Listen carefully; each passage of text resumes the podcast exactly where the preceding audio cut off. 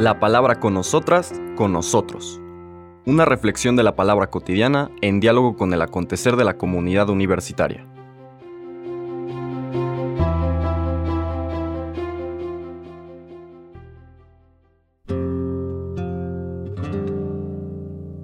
Hola, buenos días.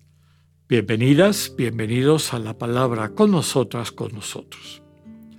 Hoy es viernes, 10 de noviembre de la semana 31 del tiempo ordinario, habiendo pasado la fiesta de la consagración de la Basílica de San Juan de Letrán, ahora vamos a retomar el Evangelio de San Lucas, pero fíjense que hay un salto. El día miércoles todavía estábamos en el capítulo 14, ayer lo hubiéramos terminado si no hubiéramos leído la lectura de San Juan y ahora nos vamos al capítulo 16 de San Lucas. ¿Qué pasó con el capítulo 15? Bueno, tal vez el capítulo 15, junto con los relatos de la infancia del Señor, sea de los más famosos y ricos del Evangelio de San Lucas. El capítulo 15 es el capítulo de la de las parábolas de la misericordia de Dios. Tal vez una de las expresiones literarias más bellas para entender el misterio del amor divino. Las tres parábolas ustedes las conocen, la parábola de la oveja perdida, la parábola de la moneda perdida y finalmente la parábola conocida como del hijo pródigo, eh, en su conjunto son eh, una transmisión, una descripción a profundidad del misterio del amor divino. Siendo tan importantes, normalmente se utilizan en otras fiestas. Y es por eso que la liturgia de las Eucaristías cotidianas deja fuera todo el capítulo 15, retoma el relato de Lucas en el capítulo 16. Hoy vamos a leer los versículos del 1 al 8. En aquel tiempo Jesús dijo a sus discípulos, había una vez un hombre rico que tenía un administrador, el cual fue acusado ante él de haberle malgastado sus bienes.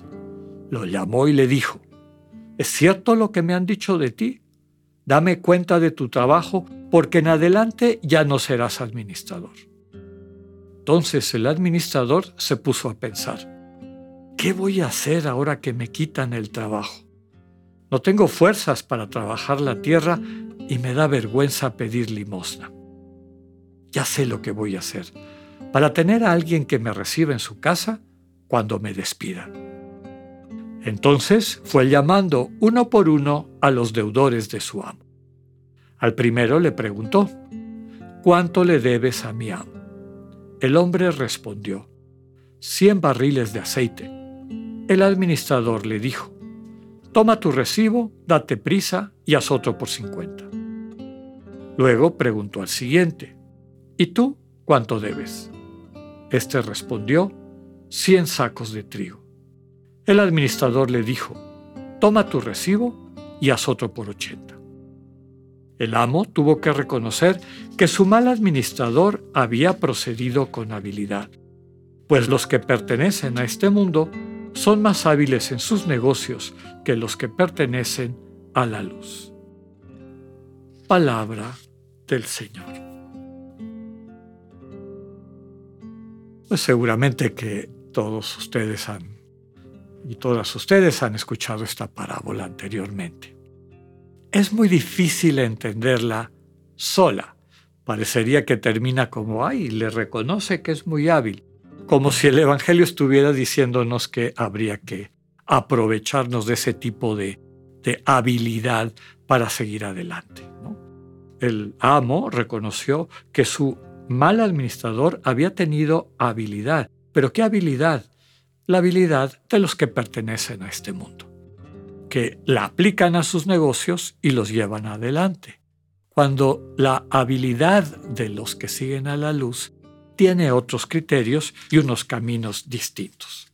Me gustaría leerles lo que sería la que va a ser la lectura de mañana, que nos permite entender en su totalidad la enseñanza de Lucas. Son los versículos del 9 al 15. de ese capítulo 16. Dice, en aquel tiempo Jesús dijo a sus discípulos, con el dinero tan lleno de injusticias, gánense amigos que cuando ustedes mueran los reciban en el cielo. El que es fiel en las cosas pequeñas, también es fiel en las grandes, y el que es infiel en las cosas pequeñas, también es infiel en las grandes.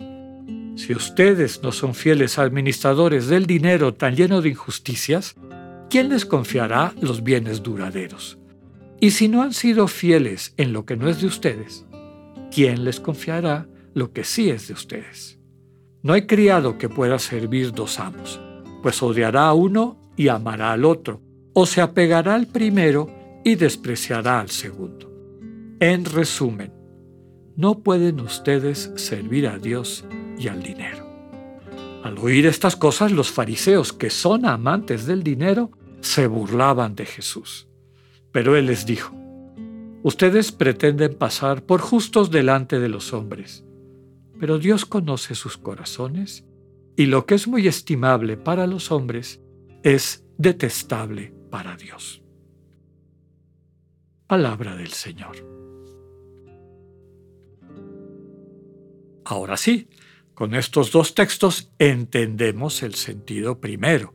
Por un lado está la lógica de quienes siguen al príncipe de este mundo, sus criterios, sus habilidades y cómo sienten que su vida va progresando. Sienten que tienen éxito, sienten que son hábiles. Y la gente que tiene los mismos criterios que ellos y ellas, pues piensan lo mismo. Dicen, uy, este es un gran triunfador, mira cuánto éxito tiene, cómo ha avanzado, cómo ha caminado el Señor nos dice, todo lo que tienes a tu disposición y utiliza nuevamente el dinero, ya lo hemos dicho en otras ocasiones, el dinero lo creamos los seres humanos como un vehículo de intercambio de alta convertibilidad. Es decir, que fácilmente puedes cambiar ese medio, para eso se inventó, por distintos otros bienes. ¿no?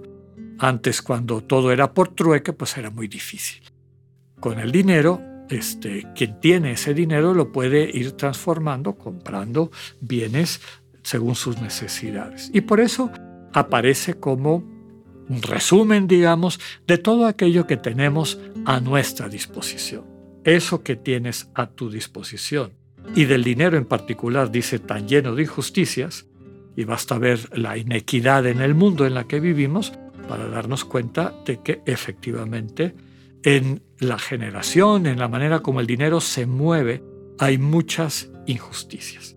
De entrada, el pensar en la economía o en la manera como nos organizamos de forma productiva, meramente para generar plusvalía económica y no tanto un bienestar compartido para toda la humanidad que participa en esos procesos productivos. Bien, el Señor dice, con eso, gánate más bien amigos, no de los que aplauden a los que tienen éxito de acuerdo a los criterios del mundo, sino a que aquellos que, cuando ustedes mueran, los puedan recibir en el cielo. Es decir, aquellas personas que en este mundo han sido víctimas de la injusticia y que a través de las acciones de justicia, es decir, de don, de, acompañamiento, de asumir eh, la causa de los más desvalidos, los más desamparados, pues les reciban en ese lugar donde tienen un espacio privilegiado, que es el cielo, cuando ustedes mueran. El que es infiel en las cosas pequeñas, es decir, en la plata y demás, va a ser infiel en las grandes. Y por el contrario, quien administra esas cosas que son pequeñas desde la mirada de Dios, es decir, los bienes materiales y, de capacidad mental y demás, si los administras correctamente, es decir, si te los gastas para dar vida, muy probablemente Dios te va a dar bienes todavía más importantes, como es la capacidad de amar, de la que hablábamos el, el miércoles, la capacidad de dar vida a través de esas acciones, de tu propia presencia como transmisor del amor de Dios que vive en tu corazón. El texto que aparece en el Sermón del Monte de Mateo lo pone aquí Lucas. No se puede servir a dos amos. O sirves a Dios o sirves al dinero. Cuando decimos al dinero es a la lógica del dinero, a esa lógica de la acumulación sin medida, sin una perspectiva de solidaridad humana, de solidaridad, de solidaridad fraternal, que nos ayude a tomar decisiones para el trabajo por el bien común. Que no quedemos como los fariseos que se burlaban de lo que el Señor dice, porque podríamos escuchar lo mismo que les dice. Están ustedes muy contentos y seguros porque los hombres, las mujeres les aplauden, los que siguen al Espíritu del mundo.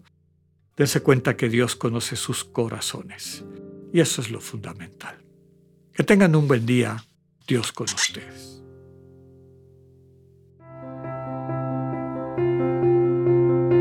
Acabamos de escuchar el mensaje del Padre Alexander Satirka. Escúchalo de lunes a viernes a las 8.45 de la mañana por radioiberoleón.com, a través de nuestra app gratuita para iOS y Android o por Spotify. Esta es una producción de Radio Ibero León en colaboración con el ITESO, Universidad Jesuita de Guadalajara.